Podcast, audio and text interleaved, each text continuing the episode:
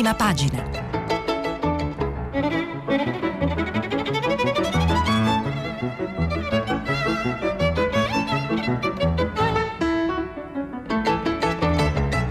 Questa settimana i giornali sono letti e commentati da Umberto La Rocca, direttore del quotidiano online Open. Per intervenire telefonate al numero verde 800 050 333. Sms WhatsApp, anche vocali, al numero 335 5634 296. Buongiorno a tutti, oggi è mercoledì 26 agosto. Prima di cominciare eh, la lettura dei giornali, dei quotidiani di oggi. Eh, vi ricordo che stiamo pubblicando i vostri messaggi, anche vocali, sul sito di Radio 3. E partiamo eh, dal Corriere della Sera. La notizia eh, di oggi è l'ondata di contagi eh, che provengono dalla Sardegna, in particolare dalle discoteche e eh, eh, la notizia di ieri che ha uh, riacceso uh, l'attenzione su questo tema è il ricovero di Briatore, il titolare del billionaire. E eh, leggiamo dal Corriere della Sera che gli dedica eh, il titolo di apertura Allarmi contagi in discoteca diventano un caso i 58 positivi al billionaire, ricoverato anche Briatore e eh, c'è purtroppo da dire che uno dei dipendenti eh, del, eh, del billionaire ricoverati è grave e eh, si trova in eh, terapia intensiva al momento. Dalla prima pagina del Corriere della Sera vediamo eh, poi eh, sul tema del referendum inter- un'intervista importante al segretario del Partito Democratico Zingaretti. Zingaretti ora la nuova legge elettorale, le nostre condizioni per il sì al referendum. E poi ancora eh, due notizie di sport a cui il Corriere della Sera dedica eh, la fotografia centrale, la pace fra Conte e l'Inter che eh, andranno avanti insieme anche per la prossima stagione, Conte resta all'Inter e soprattutto l'altra che il quotidiano eh, milanese eh, mette nell'occhiello ma che è assai più evocativa e supera i confini eh, stretti del calcio e cioè l'annuncio che Messi lascerà contrariamente a quel che aveva detto in passato, lascerà il Barcellona. E dalla prima pagina del Corriere, restando sul tema referendum e Partito Democratico e Lega, eh, leggiamo il commento di Pierluigi Battista intitolato Le paure di questa politica. I partiti che si orientano a indicare libertà di coscienza nel referendum per la riduzione dei parlamentari fanno deliberatamente molta confusione perché camuffano con un atteggiamento che sembra aperto e non vincolante la loro palese incapacità di decidere. Libertà di coscienza può essere invocata sulle questioni, come si dice, eticamente sensibili, sull'aborto o sul testamento biologico o sulle unioni civili, ma sulle modifiche alla Costituzione no. Un partito serio non può dire ni, non può tirarsene fuori per paura delle conseguenze politiche di una scelta. Non può essere libertà di non decidere, di rifugiarsi nel nullismo finché la tempesta non passi. Non si può manipolare la Costituzione senza sapere qual è il punto di arrivo. Non si può storpiare la Costituzione seguendo logiche di tattica politica contingente. La riduzione del numero dei parlamentari ha avuto ben quattro passaggi parlamentari, secondo le procedure previste di revisione costituzionale. Era una bandiera di 5 Stelle e nel governo giallo-verde la Lega l'ha votata tre volte, non per convinzione ma per tenere su il Conte 1, il primo governo Conte. Poi è arrivato il Conte 2 e la Lega ha votato a favore per spirito di bandiera anticasta, ma ora sentendo aria di rivincita con i 5 Stelle intravede la possibilità di un'affermazione del no e apre alla possibilità di lasciare libertà di voto su un testo che ha approvato per ben quattro volte. In realtà questa stessa posizione è quella del Partito Democratico, questa di lasciare probabilmente libertà di voto. È la stessa posizione quindi del PD e di Zingaretti che sembrano a leggere i giornali di oggi almeno orientati a dare indicazione per il sì eh, ma un'indicazione che lascia libertà di coscienza. Eh, lo vedremo fra un attimo. Leggiamo prima eh, il caffè di Massimo Gramellini che eh, tocca eh, la vicenda Briatore, partendo però da Mihailovic. Il caffè di oggi si intitola Siamo tutti peccatori? In risposta ai critici del marito, la signora Mihailovic ha scritto che siamo tutti peccatori. Ricordiamo che Mihailovic è risultato positivo eh, nei giorni scorsi, positivo al virus, anche se eh, asintomatico a quanto pare.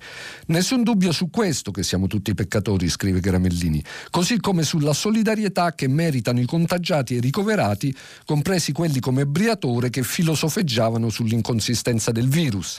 Però, benché tutti peccatori, non tutti commettiamo gli stessi peccati. In queste settimane ho visto persone passeggiare per le località di villeggiatura indossando ogni genere di mascherina spruzzarsi ripetutamente un gel untuoso e puzzolente sulle mani prima di entrare nei negozi e sedersi nei bar e nei ristoranti mantenendo uno straccio di distanza di sicurezza.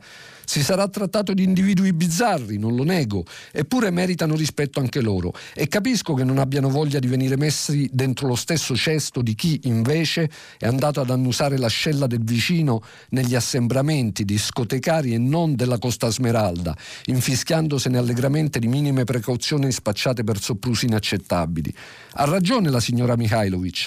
Chi si è permesso di far notare al marito che avrebbe fatto meglio a trascorrere vacanze meno scriteriate, specie nella sua duplice condizione di personaggio pubblico e grande convalescente, è sicuramente un peccatore, nel senso che, mi ci metto anch'io, abbiamo peccato di invadenza, moralismo, invidia sociale. Però sono peccati diversi, non meno gravi nemmeno perniciosi, solo in questo periodo un po' meno contagiosi.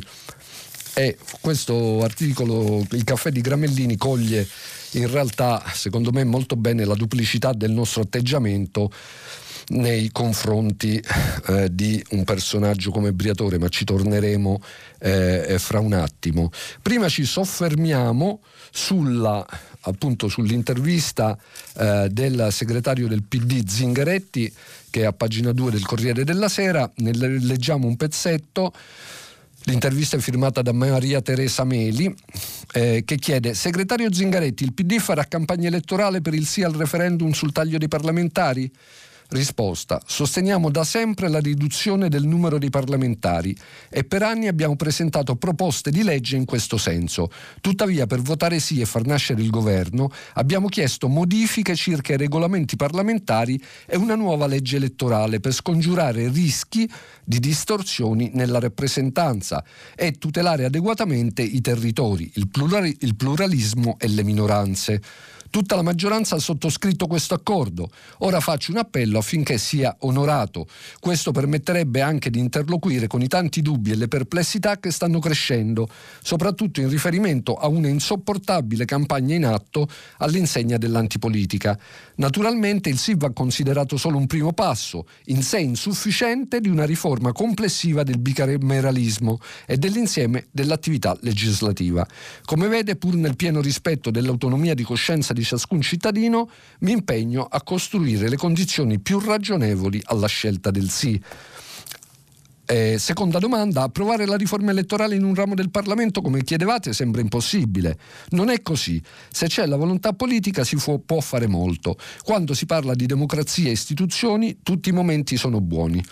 E in realtà quel che manca è, eh, nell'intervista di Zingaretti, è eh, la pistola messa sul tavolo per esprimersi così, cioè manca eh, la risposta alla domanda e che cosa succede se eh, non si riesce a fare, ad approvare perlomeno in un ramo del Parlamento la nuova legge elettorale, il PD allora a quel punto voterà no, sembra proprio di, che non sia così e sembra eh, dal fatto che eh, Zingaretti lascia aperta la questione che appunto sarà costretto il PD che si trova in un cul-de-sac, si è messo in un cul-de-sac, sarà costretto a votare sì pur storcendo il naso e dando libertà eh, di coscienza eh, e cadendo quindi un po' nel, nel problema che segnalava un attimo fa eh, che segnala PG Battista nel suo commento di oggi.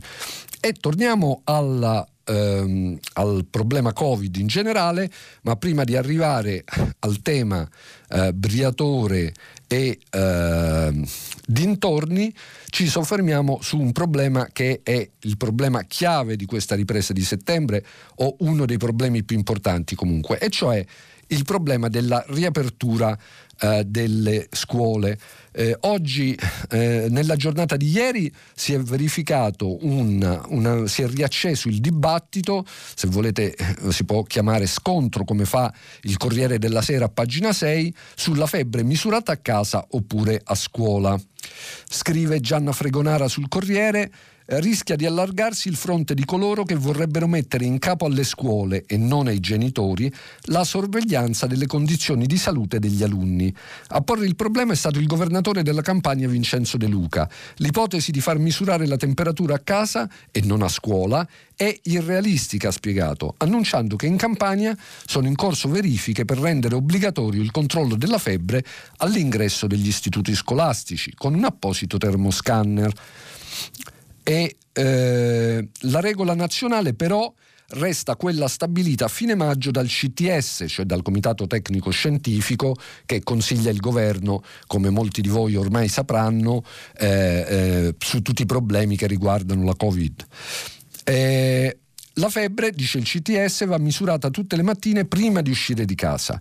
Questo per evitare che alunni o anche personale scolastico con sintomi affollino i mezzi pubblici e però questa decisione eh, del CTS, questo parere del CTS fatto proprio dal governo, in realtà è contestato da vari eh, virologi. E due esperti di razza, scrive Fregonara, come il virologo Andrea Crisanti e l'infettivologo dell'ospedale Sacco di Milano Massimo Galli. Crisanti dice, per esempio, trovo assurdo che 8 milioni di famiglie misurino la temperatura da sole a casa con termometri diversi e poi si sa che i ragazzi si ammalano meno, quindi la soglia della febbre andava abbassata a 37. Massimo Galli ha insistito, se uno deve fare una sorveglianza epidemiologica non la può scaricare sulle spalle dei cittadini, la deve fare come struttura sanitaria, è una responsabilità politica.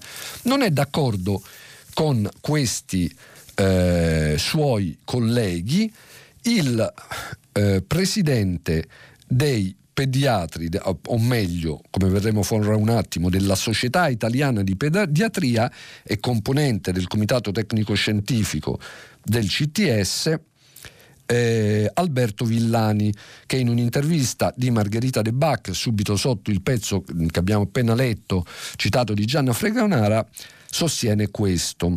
Sarebbe assurdo che il compito di misurare la febbre fosse demandato ad altri che non alla famiglia. La titolarità del bambino, se così vogliamo chiamarla, è del papà e della mamma.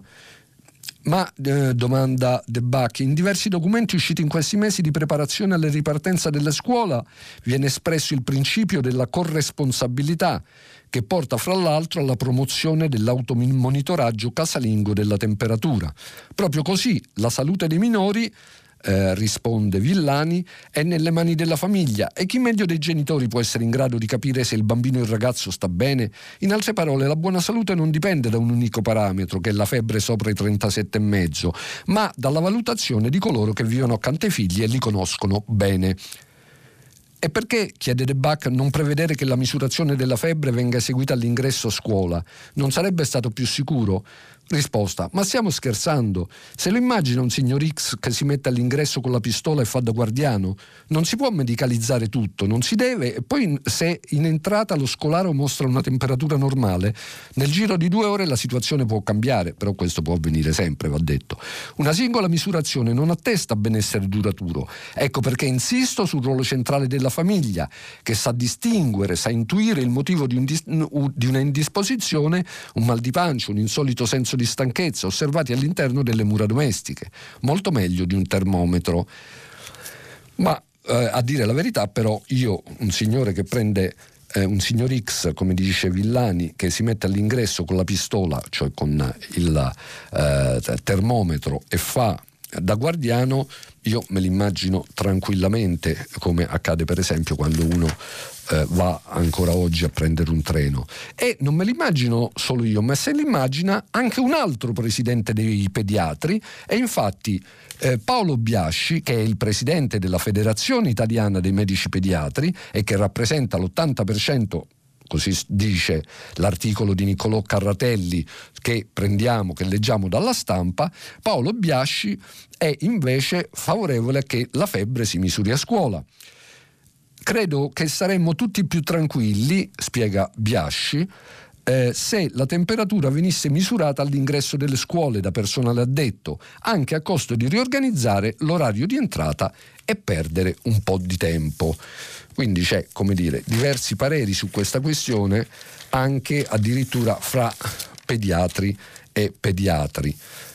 E che il caos regni sovrano su questa riapertura lo spiega abbastanza bene e in maniera, eh, in maniera ehm, interessante, soprattutto in maniera ehm, acuta, eh, un articolo del foglio che si intitola Lockdown di fatto. Se le indicazioni operative verranno seguite alla lettera, le scuole si svuoteranno a, colpa, a colpi di eccezioni. Che cosa dice l'articolo? Dice sostanzialmente che possiamo eh, ehm, dare tutte le regole che vogliamo, ma con queste regole la eh, scuola riaprirà soltanto eh, di nome, ma non di fatto perché immediatamente ci saranno una serie di richiusure. Leggiamo perché. Se le indicazioni operative per la gestione dei casi di Covid verranno seguite alla lettera, c'è il rischio che le scuole arrivino a una nuova chiusura di fatto. Nominalmente aperte cadranno sotto una gragnuola di eccezioni e di escamotage la circostanza più eclatante riguarda il dovere dei genitori di garantire la buona salute dei figli. Non significa solo misurare la febbre a casa, ma badare che non presentino nessun sintomo, queste sono le indicazioni nazionali di cui parlavamo un attimo fa del CTS, ma che non presentino nessun sintomo tra tosse, cefalea, sintomi gastrointestinali, faringodinia, dispnea, mialgia e congestione nasale. Come vedete una, uh, una, un arco e, eh, di eh, sintomi estremamente ampio. Continua l'articolo di Antonio Gurrado e poi ancora i figli non dovranno avere brividi, difficoltà respiratorie, perdita o diminuzione dell'olfatto, perdita o alterazione del gusto e diarrea. Di fatto i genitori avranno il potere di tenere a casa i figli quando vogliono e ci sarà da temere un'ondata eccessiva di cautela, se non di furbizia. L'insorgenza di uno qualsiasi di questi sintomi a scuola scatena un effetto domino dalle conseguenze imponderabili. Vediamo che succede. Anche qui non si tratta tanto da, della procedura barocca nel caso in cui a un alunno venga mal di gola o mal di testa, cioè il docente deve avvertire il responsabile Covid della scuola che tradurrà l'alunno in un'area di isolamento dove gli verrà fatta rispettare l'etichetta respiratoria che io non so che cosa sia, quanto del fatto, si tratta del fatto che nuovamente i genitori avranno il compito di contattare il medico curante se eh, stiamo dicendo se il ragazzo eh, mostra questi sintomi, lo vanno a prendere, contattano il medico curante e a quest'ultimo è lasciata la responsabilità di richiedere o meno, in caso di sospetto Covid-19, che vuol dire tutto e niente, un test di accertamento. Indipendentemente dal risultato, un pezzo di scuola si ferma. Se risulta negativo, l'alunno resta comunque in quarantena fino alla ripetizione del test tre giorni dopo. Se risulta positivo, rientrerà a scuola solo quando due successivi tamponi daranno esito negativo, mentre studenti e insegnanti a contatto con lui nei due giorni precedenti resteranno in quarantena per due settimane. Dunque, a quel punto lì, un'intera classe, se nel caso in cui c'è un positivo, l'intera classe va in isolamento. Ciò vale anche per i docenti che dovessero accusare uno solo di quei sintomi, con la differenza che un alunno sta in una sola classe, mentre un docente in 3, 5, 8, chissà, e inoltre va messo in quarantena ogni docente o studente che conviva con qualsiasi individuo risultato positivo. Mettendo insieme queste casistiche, niente affatto remote, che si accavalleranno nel corso dell'anno scolastico, si otterrà un guazzabuglio di banchi vuoti, cattedre deserte, pile di certificati medici, cioè un lockdown inconfessato. Anche se è, l'articolo interessante, è probabilmente quello che è un rischio reale, anche se non si capisce bene l'alternativa quale sarebbe. E lo si capisce che eh, l'alternativa e la soluzione del problema è difficile dando un'occhiata eh, che può essere interessante eh, per tutti a un altro articolo del foglio che racconta come si stanno organizzando negli altri paesi per la riapertura delle scuole o in altri dove le scuole sono già almeno parzialmente riaperte. Eh, scrive il foglio, in alcuni paesi la scuola è ripartita o riparte a giorni con soluzioni testate anche durante il lockdown. Prima di capire come si sono organizzate, diamo un po' di numeri. Il Covid-19 ha impedito a circa 1,5 miliardi di alunni della scuola dell'obbligo di frequentare le lezioni, secondo i dati dell'UNESCO. Solo Svezia, Taiwan e Nicaragua non hanno chiuso le scuole. Da giugno 20 paesi nel mondo hanno cercato di riaprire sperimentando, non sempre con grandi risultati, soluzioni che permettono eh, una minima frequenza iniziative temporanee interrotte però dalle vacanze estive. Tra, tra, i primi a riaprire c'è la Danimarca. Dalle parti di Copenaghen la parola d'ordine è dividere le classi in sottogruppi, con ampie modalità di spostamenti e favorire il più possibile le lezioni all'aperto. La Finlandia ha optato per un modello più rigido. Una volta formati gruppi di classe ben distanziati, si riducono al minimo gli spostamenti, la ricreazione si fa in classe, sono aboliti ginnastica e momenti insieme come spettacoli o laboratori. Le scuole del Belgio invece cercano un'intesa con i luoghi di culto che hanno strutture ampie e non sempre utilizzate. Fallimentare il modello utilizzato da Israele. A maggio sono state aperte alcune scuole, ma in una di queste un focolaio ha investito un numero enorme di alunni e famiglie. Con l'arrivo di temperature più alte l'indicazione negli istituti è stata quella di tenere chiuse le finestre per permettere al sistema di condizionamento di raffreddare e purificare l'aria. Scelta errata, tanto che i casi di contagio si sono moltiplicate. E a Londra invece stanno sperimentando un rientro graduale. Dal primo giugno i bambini sono accolti in, da, ma, in classi di massimo 16 studenti, sfruttando gli spazi esterni per la ricreazione ove possibile. Le attività ludiche non prevedono contatti ravvicinati. La Francia è forse il paese che si è mosso meglio per la ripresa della scuola. A maggio scorso i primi tentativi di rientro in classe avevano segnato un aumento dei casi, tanto da costringere le autorità a chiudere. Dopo qualche tentennamento il governo ha stilato delle indicazioni più chiare e praticabili. Distanza obbligatoria di un metro, gruppi di classe ridotti, così come l'orario scolastico. Una prova generale che ha dato qualche segnale per cui essere ottimisti. A pochi giorni dalla ripresa queste regole rimarranno e visto l'aumento dei contagi è obbligatorio anche l'utilizzo della mascherina per tutti gli studenti a partire dagli 11 anni.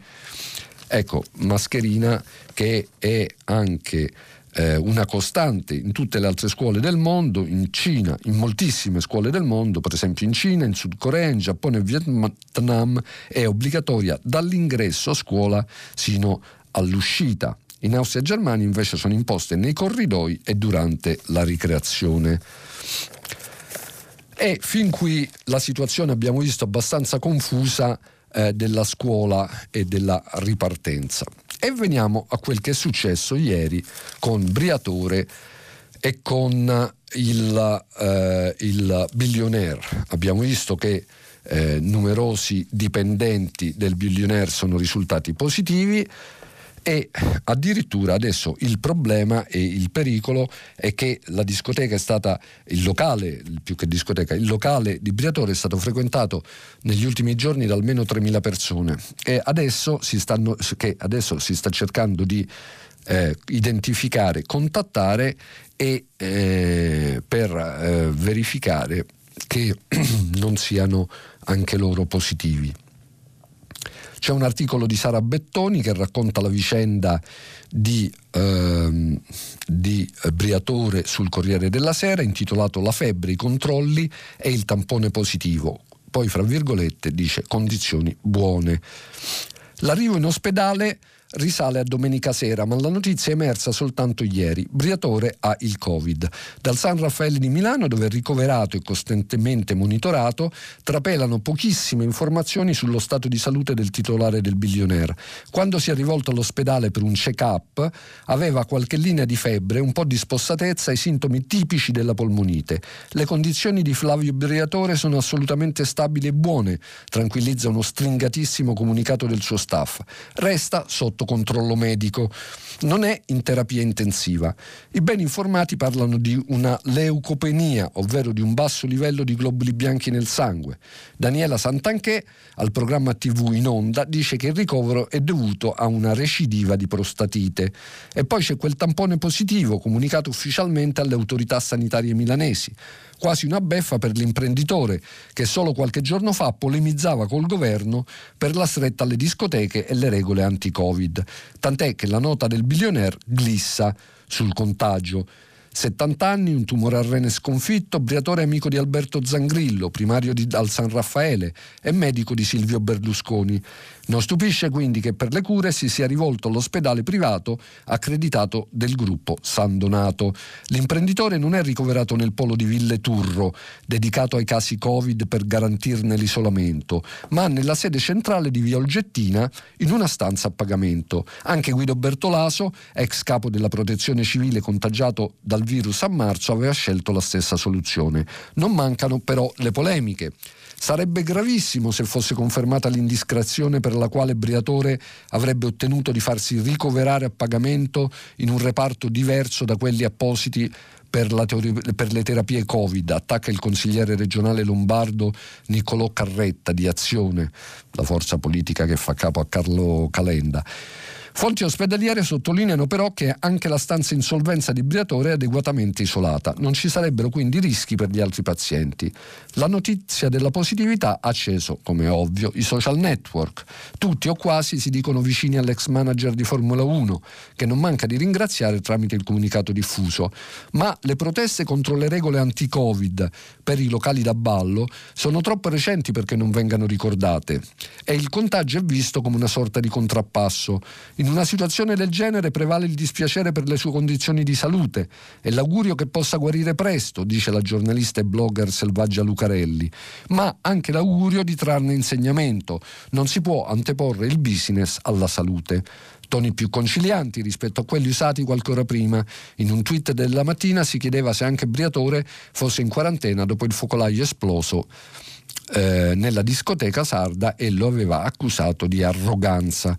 Si dice vicino anche Nicola Zingaretti, presidente della Regione Lazio, e eh, agli auguri il giornalista e conduttore tv Luca Telese aggiunge una riflessione. Il focolaio bilionaire è frutto di uno stile, di un modello culturale, di una gestione sprezzante di territorio, uomini e cose.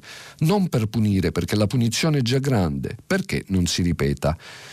E mentre sono, è successo che l'assessore alla mobilità PD del Partito Democratico del Comune di Bologna ha fatto un post al veleno eh, dicendo soltanto che, commentando soltanto il fatto che si sia ammalato Briatore, che Briatore sia contagiato, dicendo al mondo c'è una giustizia divina e sono fioccate per questo post. Le richieste di dimissioni, anche se io credo che per non essere ipocriti ci sia una parte eh, degli italiani che come primo pensiero abbia pensato proprio la stessa cosa di Claudio Mazzanti. Il Corriere ha anche parlato brevemente con uh, Briatore, ci è riuscita Candida Morvillo e eh, riporta questo breve scambio di battute sul giornale in edicola stamattina. Briatore, proprio lei, come sta? Ho solo una prostatite forte, domenica sera sono andato al San Raffaele a Milano e mi hanno ricoverato. Quindi non è ricoverato per Covid-19, ma intanto che ero qui ho fatto il tampone e ancora non so se sono positivo. Ma scrivono tutti che lo è, lasci dire, può darsi che lo sia, coi venti che ci sono in Sardegna. Ma che sintomi ha? Un'infiammazione alla prostata e quasi nient'altro, ma mi sento molto bene. E la polmonite? A questo punto Briatore si scusa. Sono entrati due dottori e uno è grande e grosso e riaggancia. Riemerge con un WhatsApp un'ora dopo. Scrive che è sotto flebbo e non può più parlare.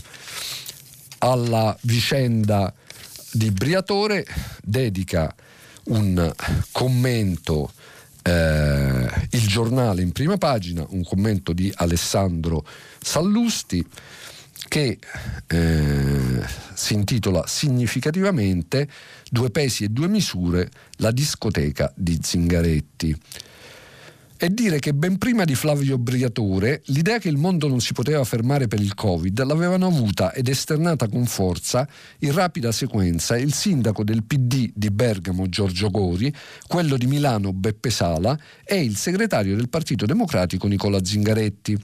La differenza sostanziale è che i tre avevano e hanno una responsabilità politica e addirittura giuridica nei confronti dei cittadini, mentre Briatore al massimo è responsabile dei suoi locali di intrattenimento, dove le persone entrano liberamente e, a mio avviso, stupidamente di questi tempi, ben sapendo dei rischi che corrono. Intendo dire che se una cavolata le dicono i vertici della sinistra, la scienziata del Fatto Quotidiano Maria Rita Gismondi o la scienziata tanto amata dai salotti chic, Ilaria Capua, allora si tende a minimizzare e rimuovere.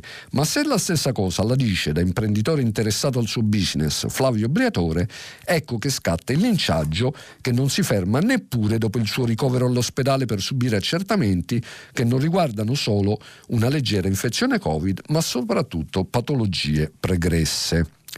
Quindi, ammesso anche che Briatore abbia esagerato a difendere il suo mondo, diciamo che in buona riverita ma smemorata compagnia. Due pesi e due misure, quindi nell'atteggiamento di chi prende posizioni analoghe, secondo Sallusti. E passiamo al eh, quotidiano La Repubblica e anche qui nonostante eh, partiamo da uh, un articolo bello e significativo su questa vicenda di Briatore che leggo velocemente, eh, anche se Repubblica dedica il grosso della, eh, il, il, suo titolo principale a un'altra vicenda eh, in prima pagina, e cioè Telecom verso la rete unica, svolta nelle telecomunicazioni, il via libera del governo al fondo USA KKR apre la strada all'accordo con Open Fiber. La mediazione del ministro Gualtieri e il ruolo di Cassa Depositi e Prestiti, in gioco il futuro della banda larga e questo è il titolo principale di prima pagina di eh, Repubblica. E eh, a Briatore dedica un articolo come al solito estremamente ben scritto e che coglie una serie di aspetti eh, della, del sentire di quello che rappresenta Briatore nell'immaginario degli italiani, Filippo Ceccarelli. L'articolo si intitola Il mito di Briatoria, la città specchio delle illusioni di un paese.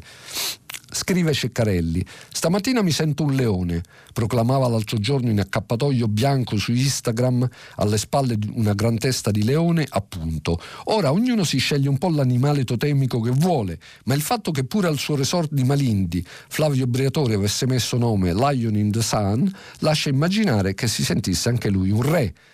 Re di che cosa è già più complicato a dirsi, ma ci si può provare sperando che si tratta di un'ipotesi troppo peregrina. E allora più che una città-stato eh, all'interno dello Stato, Briatoria, come potrebbe chiamarsi tale entità, è il frutto maturo dei tempi, o se si vuole della recente e dissennata storia d'Italia. Così come, più che un regno immaginario, appare soprattutto come un progetto identificabile attraverso la figura del suo sovrano, quale canone, gusto e stile di vita, oltre che pacchetto ludico, turistico e commerciale. Questo non toglie che si riveli anche un castello in aria, quindi dovutamente fragile, come testimoniano gli ultimi eventi. Comunque, Briatoria è un sistema scorrevole di relazioni e di affari, dislocata fra la provincia grande del Piemonte, da cui proviene il fondatore, Londra, l'Africa, Monte Carlo, gli Emirati e la Costa Smeralda.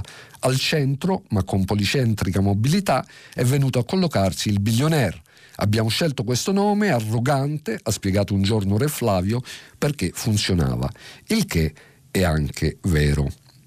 Attorno a tale progetto di ingegno notturno girano come falene auto di Formula 1, ipermodelle, avventurieri, conformisti, tipi da spiaggia, calciatori famosi, tenutari di panfili adocchiati dalla Guardia di Finanza e ancora in sintomatico impegnativo coagulo si dispiegano sui rotocalchi e ora sui social abbronzature perenni, lenti azzurrognolo, le scusate, lenti azzurrognole, camicie bianche sbottonatissime, volti da chirurgia estetica, morbide scarpe con nappine, collanone d'oro e bracciali anche di platino.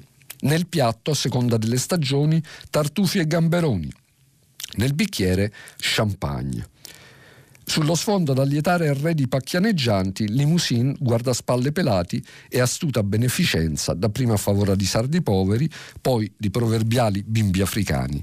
E non è un'ambientazione di vanzina quanto la realtà.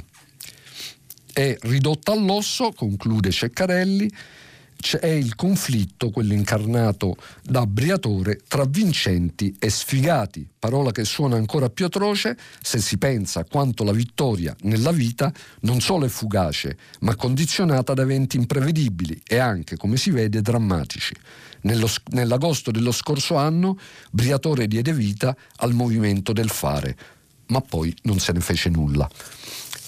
E questo era l'articolo di Ceccarelli e sempre da Repubblica andiamo avanti a eh, leggere brevissimamente, torniamo sul tema eh, referendario per leggere brevemente un'intervista a Calenda, leader di, della forza politica Azione ed ex ministro, che dice voto per il no, bisogna fermare i 5 Stelle, sono loro la vera casta e sentiamo quali sono le argomentazioni brevemente. L'intervista è firmata da eh, Liana Milella. Il referendum, vedo scene sconcertanti. La Lega prima dice sì e poi dice no. Partito Democratico, Italia dei Valori, prima, eh, Italia Viva, chiedo scusa, prima votano tre volte no, poi votano sì solo perché devono compiacere i 5 Stelle. Intanto gli italiani scelgono persone inadeguate e poi vogliono punire quelli che loro stessi hanno indicato. Sono 30 anni che si va avanti così, adesso basta. Carlo Calenda ribadisce che sul referendum voterà no. Dica la verità, il suo è un voto contro il PD. Assolutamente no, è un no a una riforma che peggiorerà la qualità del lavoro in Parlamento. Ammetterà che polemizzare con i Dem divisi in questo momento è un invito a nozze. Io non sto polemizzando con loro, ma con il progetto dei 5 Stelle che renderà il Parlamento molto meno efficiente, perché le commissioni lavoreranno male e si determineranno maggioranze diverse tra Camera e Senato. Loro hanno votato questa legge e rivendicano di essere contro la casta, proprio dopo aver fatto una cosa indignitosa, cioè aver eliminato il divieto dei due mandati su cui avevano costruito tutta la loro narrazione politica. E chiede eh, Liana Milella, non la stupisce che il PD non abbia ancora ufficializzato la sua decisione? Esita temendo la crisi di governo se vince il no?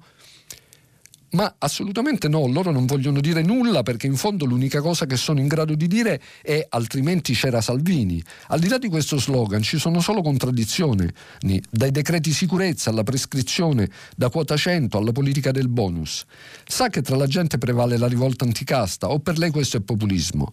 Io so solo che già oggi il Parlamento non lavora abbastanza e con il taglio dei deputati e senatori lavorerà ancora meno. Il principale problema dell'Italia è quello delle persone del tutto inadeguate che fanno i parlamentari.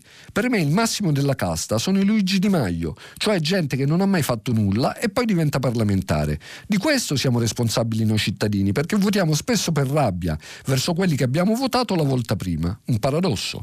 Però le leggi elettorali non lasciano molta scelta sui candidati. Certo, io sono stato eletto con le preferenze e ritengo che questo sia il sistema giusto. Sono a favore del monocameralismo secco, sono per tagliare insomma un intero ramo del Parlamento, ma sono anche contro la spirale del puniamo i politici, distruggendo le istituzioni. Sono 30 anni che si va avanti così e adesso basta.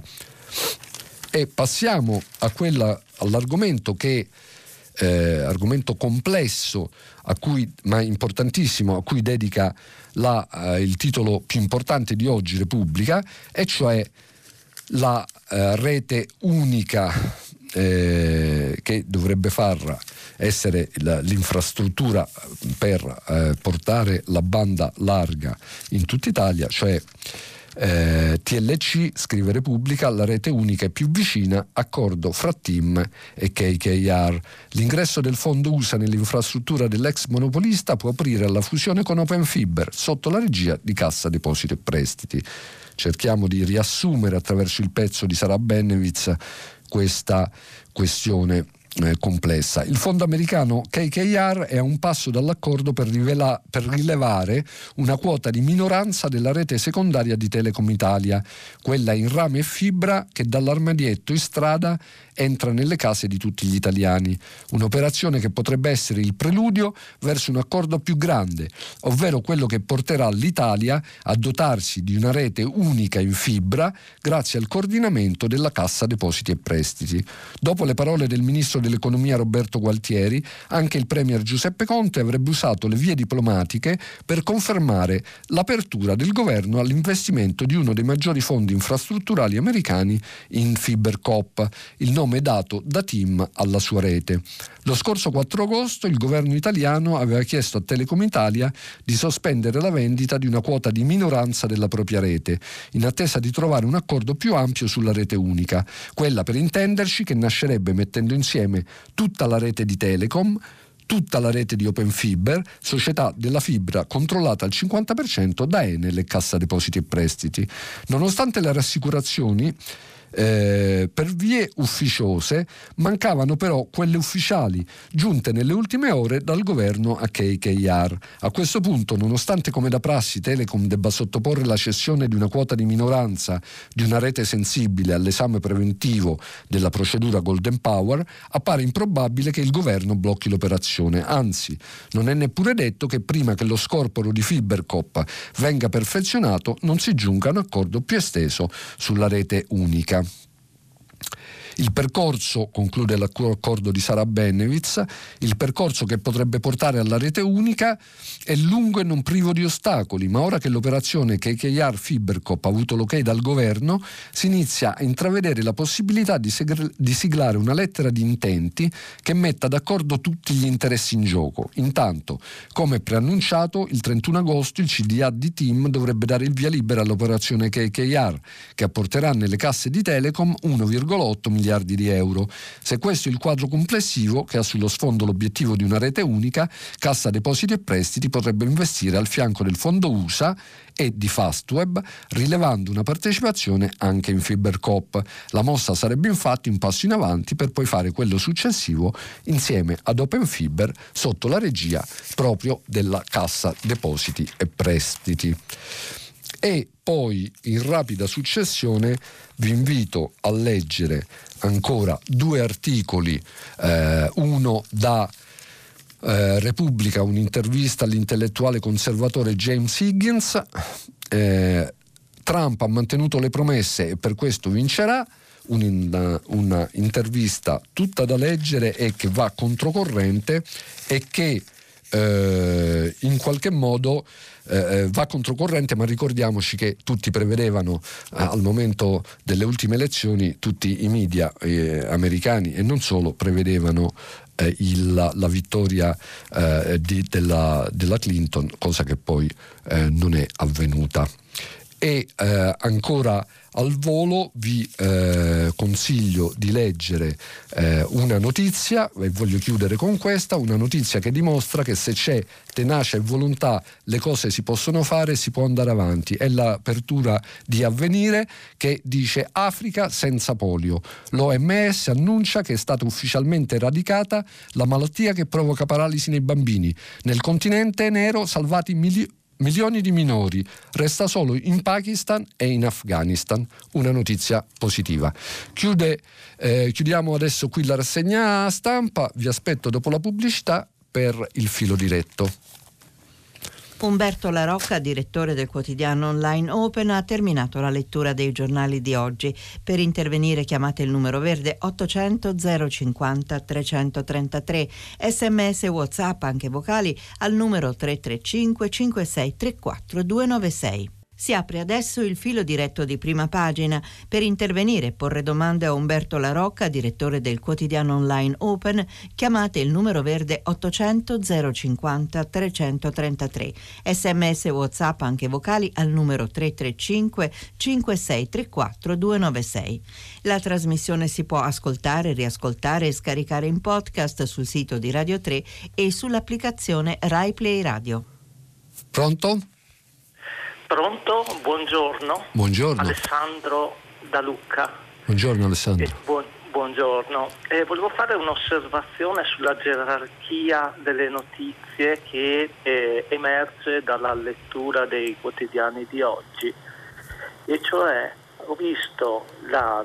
Mm, mm, è stata dedicata la prima pagina, è, data, è stata data grande importanza ai 58 casi, contagi del billionaire e delle discoteche in Sardegna, ma non è stata spesa neppure una parola, o almeno è stato dato, da quello che risulta dalla lettura, eh, nessun rilievo eh, ai, agli oltre 150 casi di contagi avvenuti nella fabbrica AIA nel Trevigiano, che ha riguardato non solo i lavoratori ma anche i familiari e mi pare che insomma, emerga una discriminazione evidente. Insomma.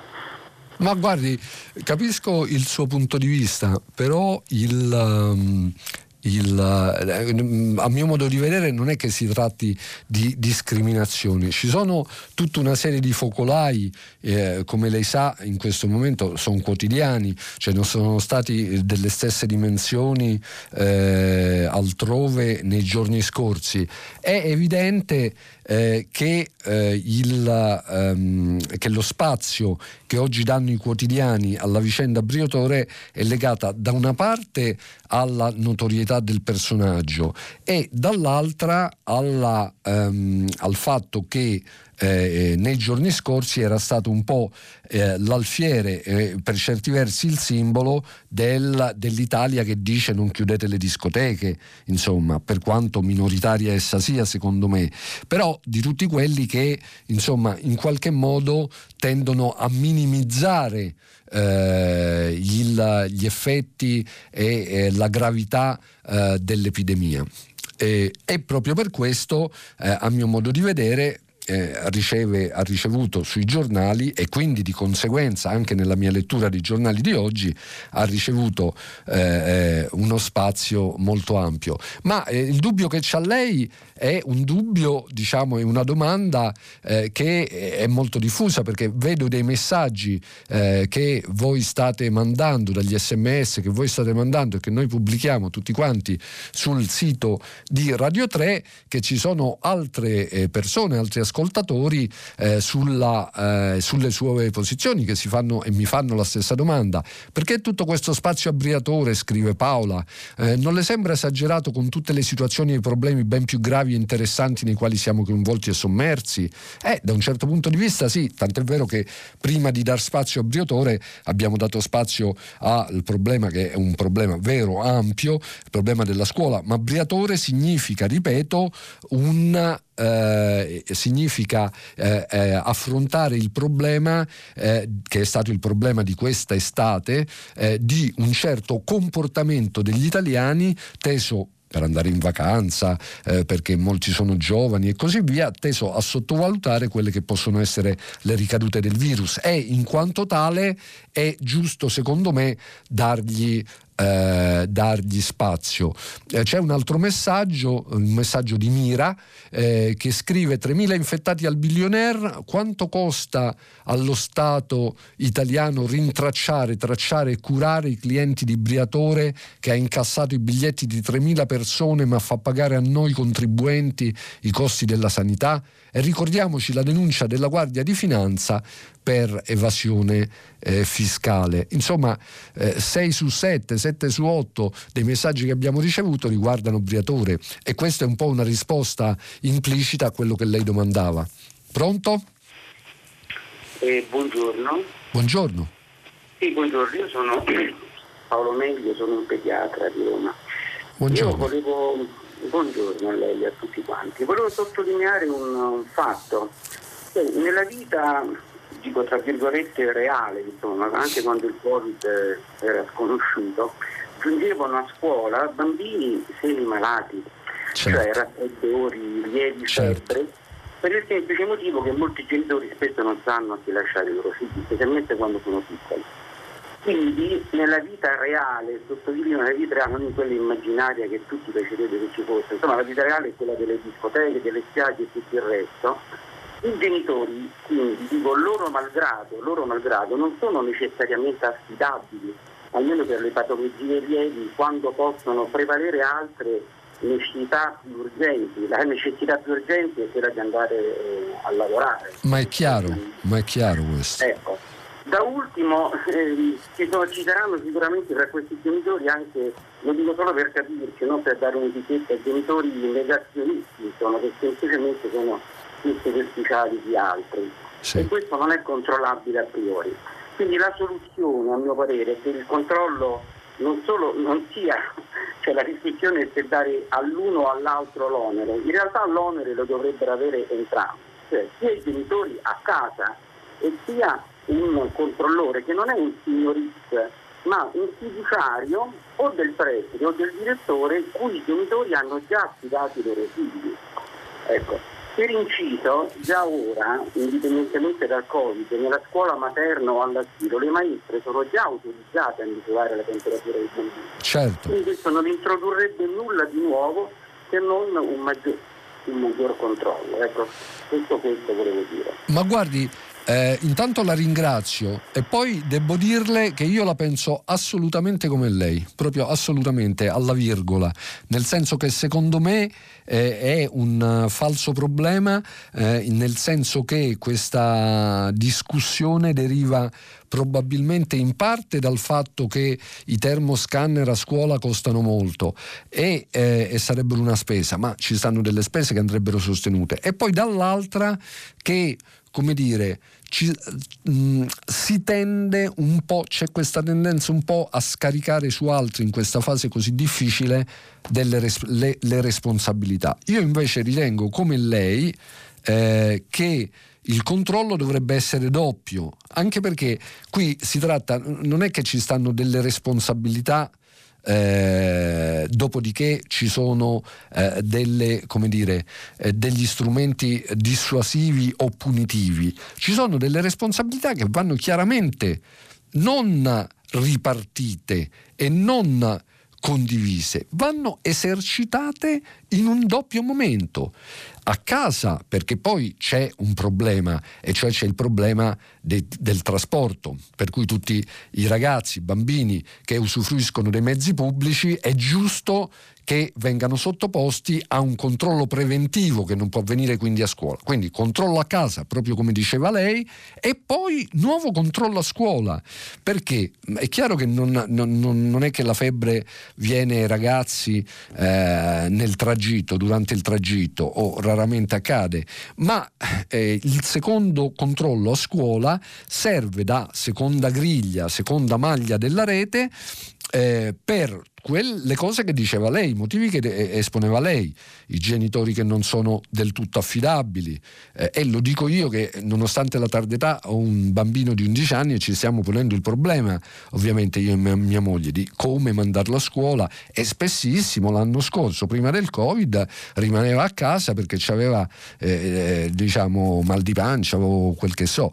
E, eh, e poi c'è questa necessità che è fortissima e che gioca molto nel risultato dei sondaggi che dice che gli italiani sono favorevoli a riaprire le scuole.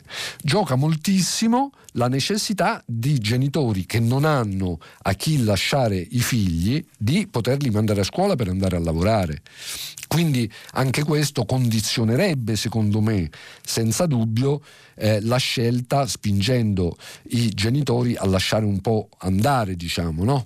a interpretare comunque anche eh, una lieve febbre, a interpretarla come, come in parte sarà sicuramente come un malanno di stagione e non Covid.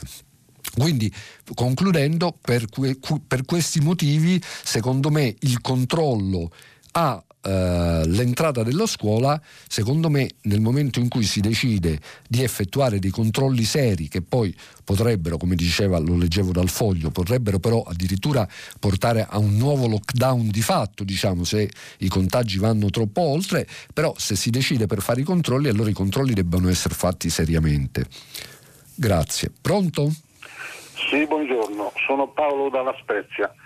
Vorrei intervenire sul referendum che estremamente divisivo oh, verticalmente su tutta la società, dai cittadini ai partiti al loro interno, ai costituzionalisti, persino agli ex presidenti della consulta.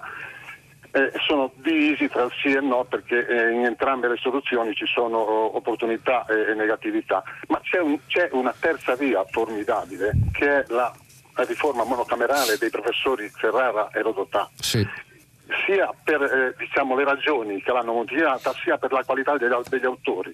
È una soluzione che soddisfa tutte le attese della cittadinanza, sia chi vuole tagliare i seggi, sia chi vuole tagliare le spese che sarebbero 2 miliardi e mezzo a legislatura, sia chi vuole razionalizzare i lavori parlamentari eliminando una Camera paritaria che non esiste al mondo, al di fuori di noi, al di fuori dall'Italia, sia chi vuole mantenere la centralità del Parlamento e lo spirito originario e autentico della Costituzione.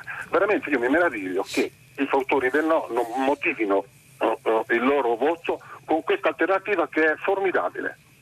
Sì, ma guardi, eh, sulla riforma monocamerale di Rodotà si può discutere nel senso che, come lei sa, l'ingegneria istituzionale difficilmente riesce a risolvere di per sé i problemi politici. Eh, posso, ci sono eh, riforme e modelli istituzionali eh, che eh, hanno dei pregi e eh, rappresentano dei difetti. Il problema è sempre scegliere una soluzione che si avvicini di più, anche se non, non ci sono insomma toccasana. Ehm, però eh, detto questo, eh, una, sicuramente l'esigenza che dice lei eh, e che incarna eh, anche la riforma monocamerale di Rodotà è un'esigenza eh, che io condivido assolutamente. E, si possono raggiungere non gli stessi obiettivi dal punto di vista dei costi, ma sicuramente eh, gli stessi obiettivi che raggiunge la riforma in senso monocamerale si possono ottenere gli stessi obiettivi in termini di efficienza con una differenziazione dei due rami delle Camere, cosa che eh, esiste in moltissime altre democrazie, quindi con una differenziazione del tipo tipo di rappresentanza nella Camera Alta, chiamiamola così, e nel tipo di eh, compiti che gli si attribuiscono.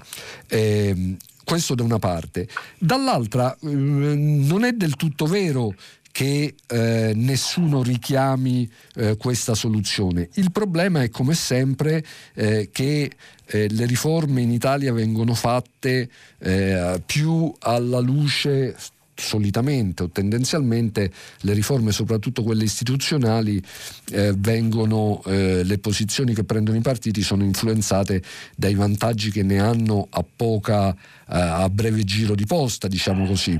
Eh, però il riferimento per esempio alla riforma monocamerale c'era nell'intervista eh, che ho letto questa mattina di Calenda. Calenda dice con chiarezza che lui è a favore di un, eh, di un, sistema nel quale eh, dire, una delle due Camere, pur sussistendo l'altra, abbia, eh, de, abbia il ruolo vero no? della Camera di rappresentanza e del rapporto, per esempio, eh, che la fiducia eh, al governo venga data esclusivamente, il governo debba rispondere esclusivamente a una Camera e non a tutte e due, come avviene oggi e come lei giustamente dice, eh, avviene soltanto in Italia. Quindi il tema è, eh, come dire, il tema c'è. Eh, viene messo eh, fra parentesi perché eh, la riduzione, eh, il taglio dei parlamentari, che è una cosa, io cerco di essere chiaro su questo, a mio modo di vedere, se vince il sì e vengono tagliati, viene tagliato il numero dei parlamentari, non ci saranno le conseguenze devastanti, la, eh, l'assenza di la, la, perdita di rappresentanza, eh, le difficoltà nella, nella, nella rappresentanza in Parlamento delle minoranze minoranze oppure la paralisi del Parlamento, come sostengono alcuni dei, eh, dei sostenitori del no, del fronte del no. E dall'altra parte se passasse il no non succede assolutamente niente, nel senso che non è questa debacle. Eh, pro- perché questo? Perché il taglio esclusivamente numerico, eh, seppur può, essere, può avere valore simbolico, la, la, cosiddetta casta che accetta di tagliare un certo numero di poltrone, eccetera, e questo va tutto bene, però il taglio numerico in se stesso non risolve i problemi, ne apre uno, è quello della rappresentanza delle regioni piccole, questo. però questo si può risolvere con degli aggiustamenti, non è un problema irrisolvibile. Quindi questo, questo tanto eh, sbandierato, e dico apposta sbandierato referendum, in realtà dal punto di vista in se stesso non avrà conseguenze devastanti né da un lato né dall'altro.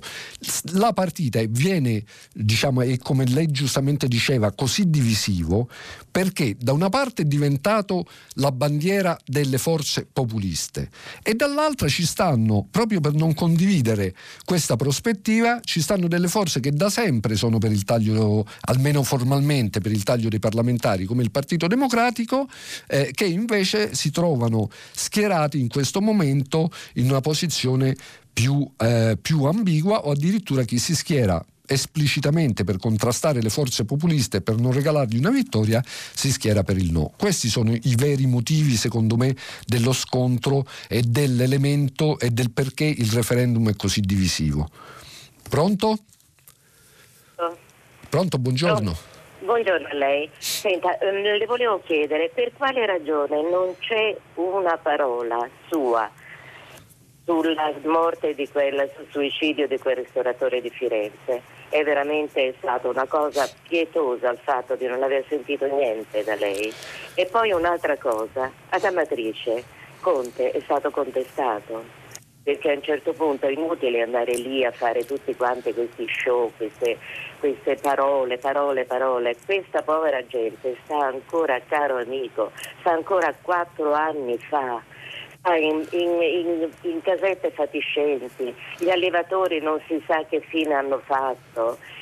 Cioè una parola anche su quello e poi una terza cosa, mi perdoni, Prego. ma per quale ragione non riesce, non ce la fa proprio lei a leggere almeno i titoli degli altri quotidiani?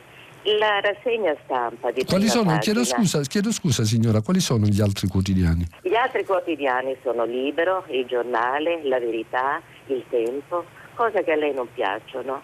E lei ha letto vagamente il, oggi il, il, fondo di Sallusti, eh, però eh, gli altri giorni niente. La Verità soprattutto è un quotidiano che e purtroppo dà fastidio al governo, dà molto fastidio al governo, perché sono parecchie verità effettivamente ed è un quotidiano molto molto interessante. Libero poi c'è dai fondi che sono veramente... Cioè, prima pagina significa questo, prima pagina, non prima pagina del Corriere della Sera e della Repubblica e al massimo del Foglio. Uh-huh.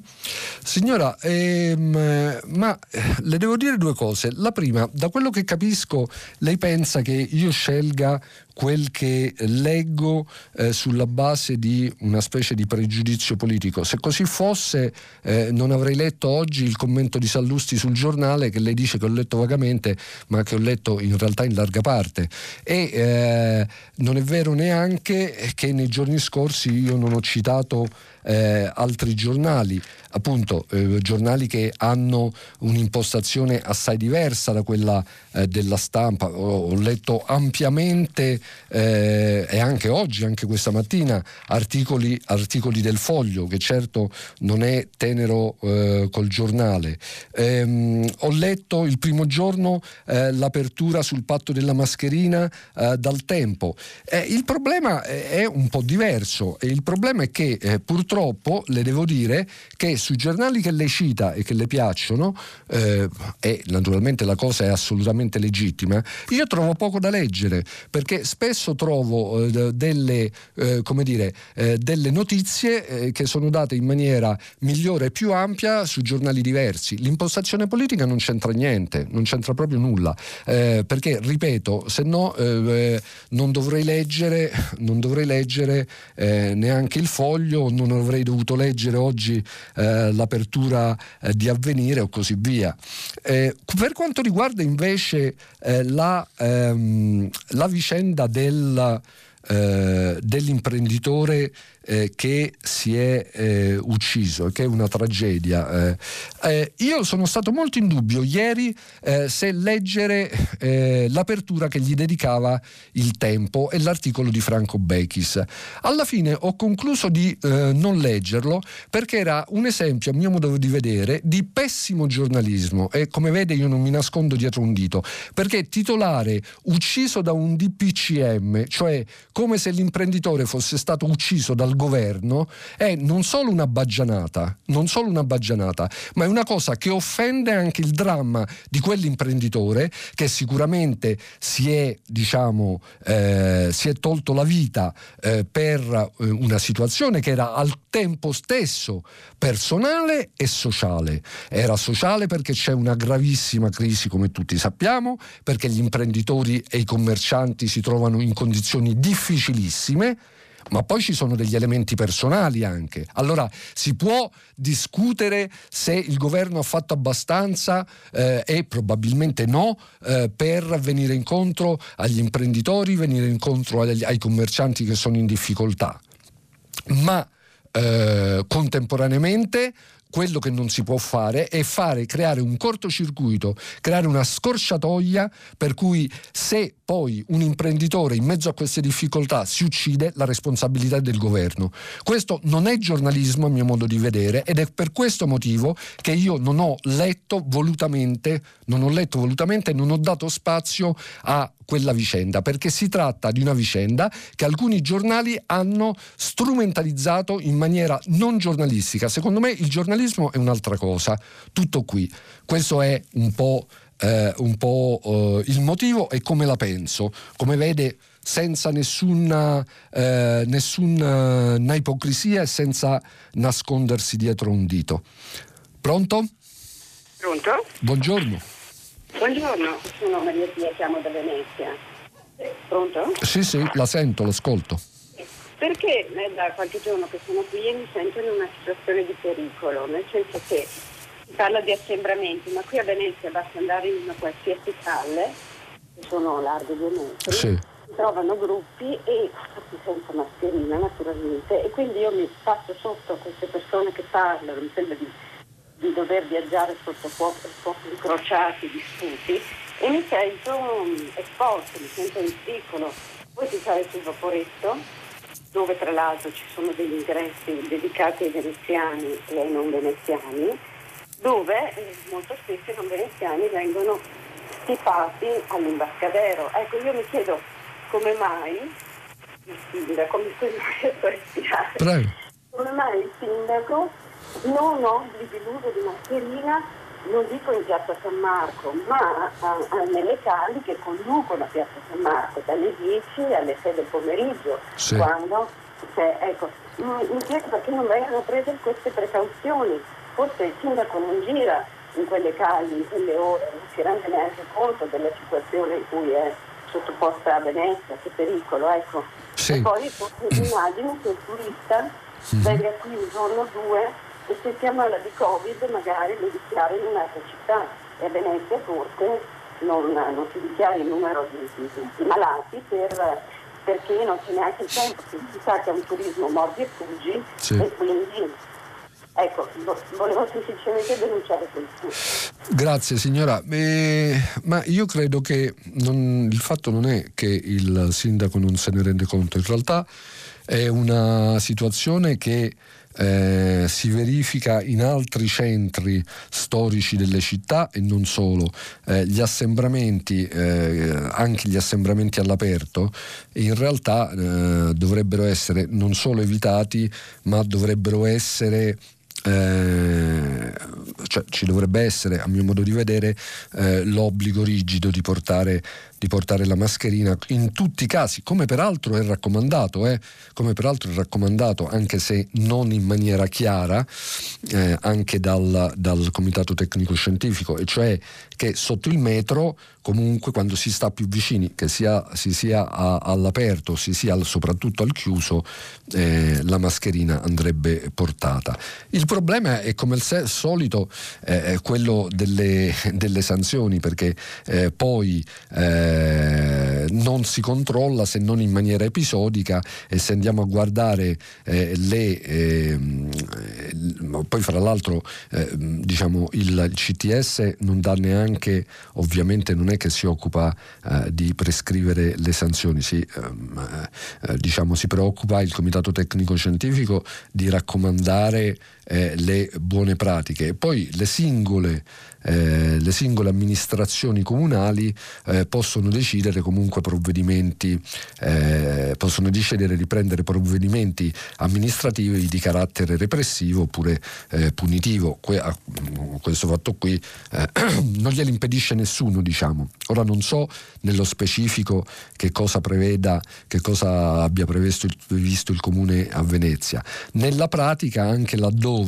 eh, si è cercato di intervenire su queste, eh, in questo senso, nel senso che dice lei, di cercare di dissuadere, in realtà si fa poco perché eh, poi non ci, stanno, non ci sta chi controlla, perché i vigili urbani sono pochi, eh, perché, contro- perché, poi soprattutto eh, se gli assembramenti sono di giovani in realtà si scioglie un assembramento e poi si, rif- si riforma dopo un quarto d'ora in una posizione diversa, 100 metri più là e quindi eh, diciamo nella sostanza purtroppo in questa situazione qui o si arriva a una, cioè una situazione tale che giustifica un lockdown vero e pesante e allora le cose più o meno funzionano perché è piuttosto relativamente facile, intanto la situazione è più grave, poi è relativamente facile controllare le persone dentro le loro case, no? controllare il fatto che rimangano dentro casa, oppure i controlli diventano eh, molto molto più complicati e difficili e sostanzialmente quello che manca è il senso, il senso delle proprie responsabilità eh, da parte di singoli, da parte di singoli cittadini. Pronto?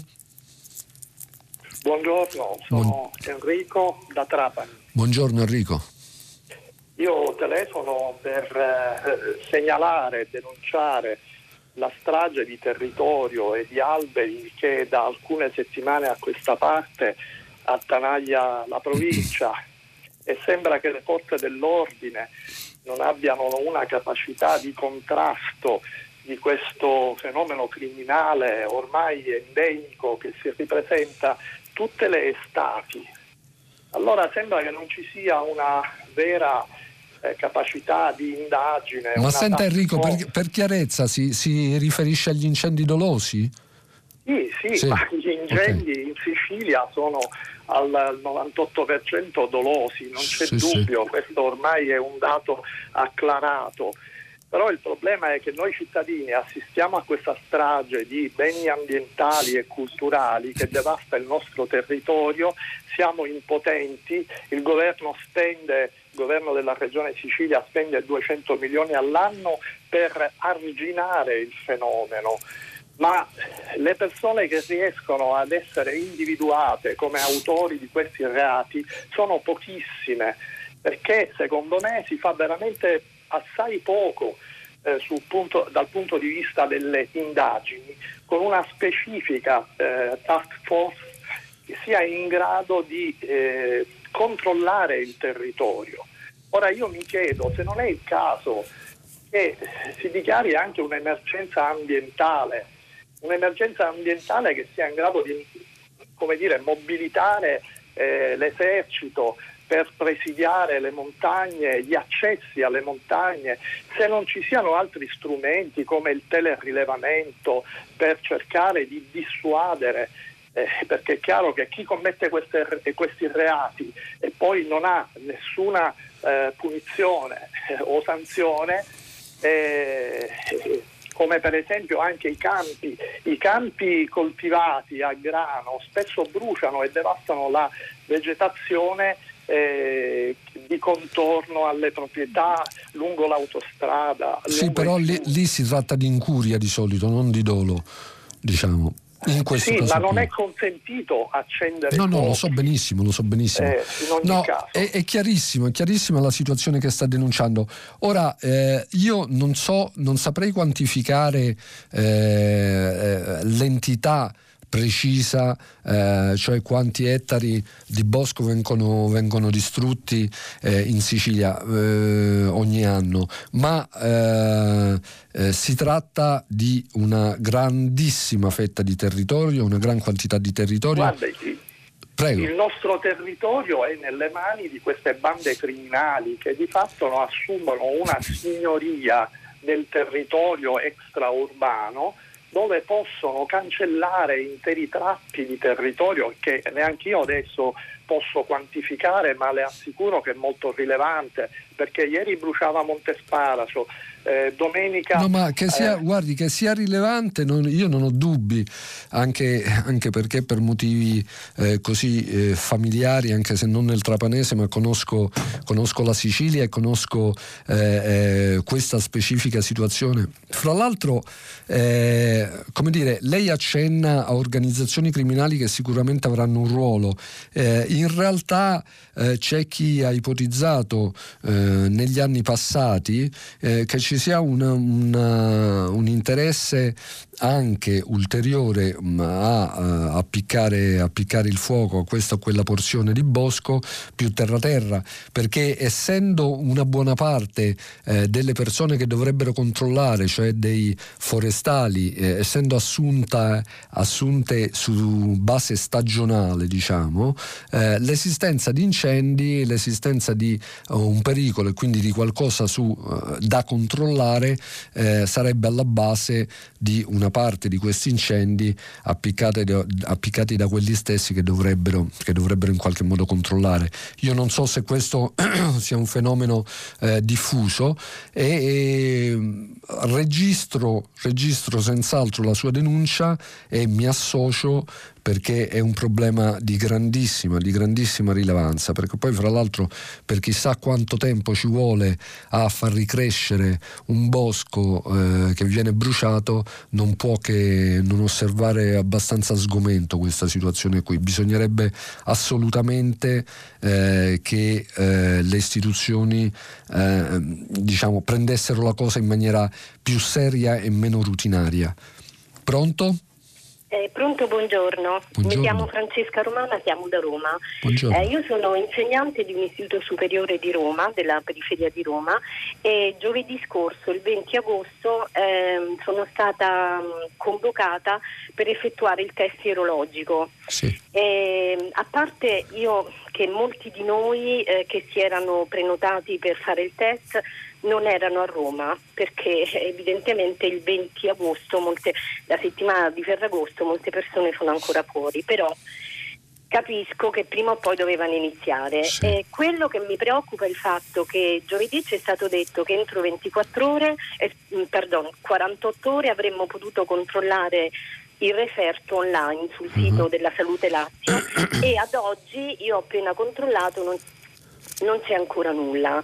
Cioè, Eh, gio- stiamo parlando, signora, di giovedì scorso. Giovedì scorso, sì, e ci hanno detto entro 48 ore al massimo, probabilmente anche meno, trovate sul sito della Regione Lazio, ci hanno consegnato un foglio, anche lì io ho visto una complessità dell'organizzazione perché ci hanno chiesto un eh, numero di cellulare, email, Sì. però poi hanno stampato un foglio con scritte le credenziali per accedere al sito, Sì. mentre potevano tranquillamente mandarselo per email o per, Certo. eh, o per sms o whatsapp. Però ecco, mh, io capisco perfettamente la complessità di organizzare un'operazione del genere, però mi chiedo se oggi, eh, quando io ripeto, delle persone della mia scuola che si erano prenotate se ne sono presentate forse il 10% perché gli altri non erano a Roma, Sì. Se ad o- oggi è così complesso che dopo sei giorni non c'è ancora il referto online, cosa succederà quando saranno migliaia le persone che si presenteranno, speriamo, per fare il test, eccetera. E poi ripeto, quello che io ho notato una certa complessità, perché che nel 2020 ti debbano far attendere per stampare un foglio per darti le credenziali quando ti hanno appena chiesto email e numero di cellulare, cioè ci si chiede ma perché non alleggerite tutto questo sì procedura. sì no ma è chiarissimo e poi è, è chiaro anche quello che poi succederà eh, esatto. che poi succederà eh, con i controlli eh, se i tempi sono questi esatto. una volta che la scuola sarà riaperta e quando, esatto. e quando il, a, al destino di una o due o tre persone sarà appeso il destino di 30, 40, 50 quindi è chiarissima ed è giustissima signora le posso chiedere eh, dove è avvenuto questo? In che... Ostia Ostia. Quindi, io, ah, io insegno ad Acilia e siamo stati convocati in una struttura sanitaria di Ostia. Sì, ma in una struttura, in una struttura privata o all'ASL? No, no, ASL. All'ASL di Ostia? Sì. Ok. Eh, guardi, eh, io l'unica eh, cosa che posso dire a questo proposito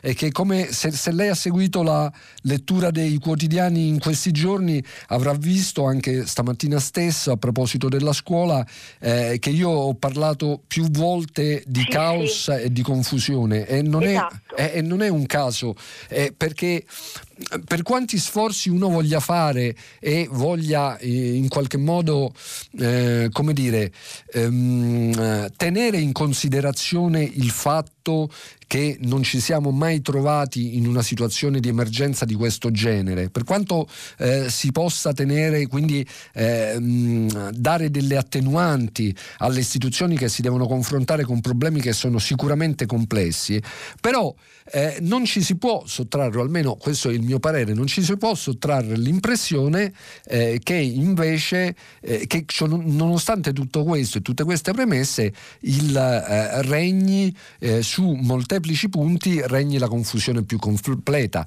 Tanto che questa mattina... Ne, tanto che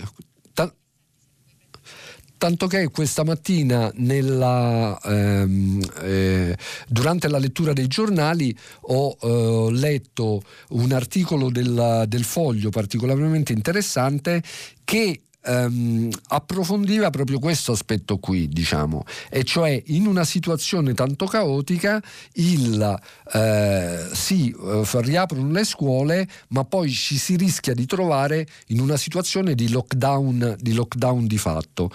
E su questo, su questo, tema qui, in particolare sul tema della scuola, fra l'altro, eh, si eh, può aggiungere eh, che eh, al momento, perché la signora, quella cosa che va chiarita è che la signora si riferisce, essendo un insegnante, ai, con, ai eh, test eh, preventivi a, a, ai quali sono sottoposti e sono chiamati gli insegnanti prima della riapertura della scuola. Ora però è evidentissimo che eh, questa situazione di ritardi, se non, messa, eh, se non ci viene messa una toppa, questa situazione di ritardi diventerà eh, eh estremamente più grave ed avrà eh, conseguenze molto molto più gravi una volta che la scuola sarà riaperta. Questo vale per i test siero, sierologici, questo vale anche per eh, possibilità di, le possibilità di tracciamento su cui anche su quelle eh, eh, siamo, eh, mi pare che ci sia una situazione di una certa difficoltà. Bene, eh, noi ci fermiamo qui con la lettura dei giornali per oggi, dopo il giornale radio Nicola La Gioia condurrà Adesso pagina 3 eh, e a seguire poi le novità musicali di primo movimento e alle 10 come sempre tutta eh, la città ne parla che ieri ha, eh, ha, ha, si è occupata proprio del tema della riapertura delle scuole. Grazie e a domani.